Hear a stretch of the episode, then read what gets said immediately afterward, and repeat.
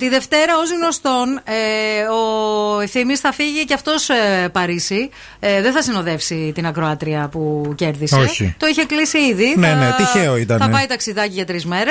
Ε, ο Ευθύμης, ως γνωστόν, ε, είναι ένας άνθρωπος ο οποίος φοβάται πάρα πολύ τα αεροπλάνα, τις πτήσεις με αεροπλάνο. Τύπου δεν καταλαβαίνετε πόσο. Τύπου δεν καταλαβαίνετε πόσο. Ναι, ναι, Την ναι, άλλη ναι. φορά που ταξιδέψαμε μαζί, πήρα διάφορα ματζούνια τον πότισα, πήραμε κρασιά πάνω στην πτήση. Γενικά. Κοιμόμουν σε όλη την πτήση, μια χαρά δεν ξέρω Μια τι χαρά. έριξε μανατίδη. Μουμούλη, μουμούλη. Επιστρέφοντας όμως από την τελευταία μου πτήση στο εξωτερικό, πρωτού γίνει όλο αυτό το θέμα με τον COVID, με την φίλη μου τη Σοφία, περάσαμε πάνω από τις άλψει παιδιά από Μόναχο. Να. Και θέλω να σας πω ότι ήταν ό,τι χειρότερο μου έχει συμβεί. Και δε, πάλι καλά που ήταν μαζί μου και η Σοφία και το επιβεβαιώνει. Να. Γιατί όλοι θα λέγανε εντάξει, επειδή είσαι υπερβολικός, θα πέφταμε.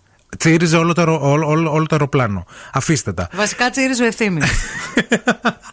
ναι, το έκανα και αυτό, να ξέρετε. Ούρλιαζε ο Μίμης. Τέλος πάντων, η Σοφία μετά από αυτό το ταξίδι μου πήρε ένα βιβλίο το οποίο λέγεται Χωρίς φόβο στο αεροπλάνο, πώς θα πάψετε να φοβάστε τις αεροπορικές πτήσεις. Ωραίο, δεν ήξερα ότι υπάρχει καν τέτοιο βιβλίο. Υπάρχει και μάλιστα εδώ στη Θεσσαλονίκη γινόταν και μαθήματα προσωμείωσης πτήσεων για να μην φοβάσαι όμως. Κοίτα να δεις. Ναι, ναι, υπήρχαν σεμινάρια και μετά σε βάζαν σε μία πτήση, υποτίθεται Τι χαλαρή. σκαρφίζεται ο κόσμος για να βγάλει λεφτά. Τουλάχιστον εγώ μέσα από αυτό το βιβλίο ανακάλυψα άλλες 15 φοβίες που δεν τις είχα πάρει χαμπάρι.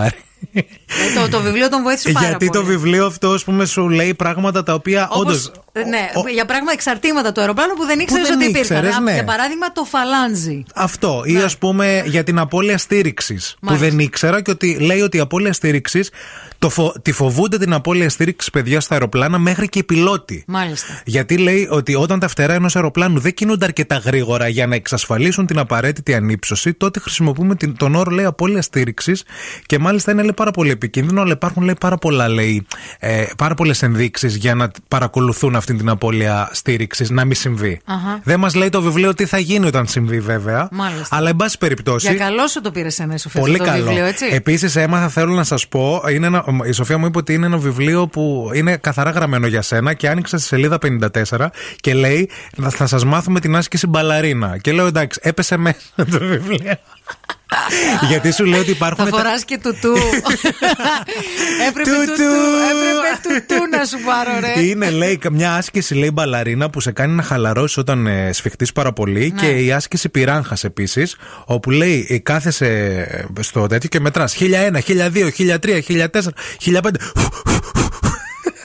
Αυτό είναι ασκήση λαμάς για το και τώρα. Ε, Δεν ε, ανώδυνο. ξέρω, θα μου φέρουν και μια λεκάνη μπροστά τη φάση. Στη σελίδα στο τέλος, επίσης, θέλω να σας πω ότι υπάρχει και δείγμα σχεδίου πτήσης. Μάλιστα. Λέει, όταν επιβιβαστώ στο αεροπλάνο, πρέπει να χαιρετήσω τον πιλότο. Ναι. Μετά να γνωρίσω όλες τις αεροσυνοδούς, Βεβαίως. μία προς μία. Με Ε, ονομαστικά. Και μόλις κάτσω, λέει, να κλείσω το πλαστικό ε, κάλυμα του παραθύρου μετά την απογείωση. Αν με πιάσει φόβος, πρέπει να χρησιμοποιήσω τη διακοπή των σκέψεων, να χτυπήσω πάνω μου μία λαστιχένια λωρίδα. Γιατί λέει. Ο, ο, ναι, λέει, θα πάρει, λέει, ένα λαστιχέ.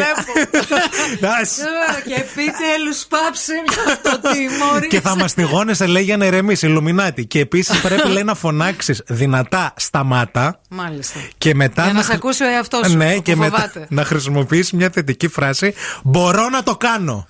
Σκεφτείτε με τώρα εμένα να ανεβαίνω για το Παρίσι. Να χαιρετάει τι αεροσυνοδού μία-μία. Ξαφνικά, μετά να βγάζω το μαστίγιο, να αρχίζω να κοπανιέμαι. Λιλουμινάτη. και να φωνάζω Σταμάτα!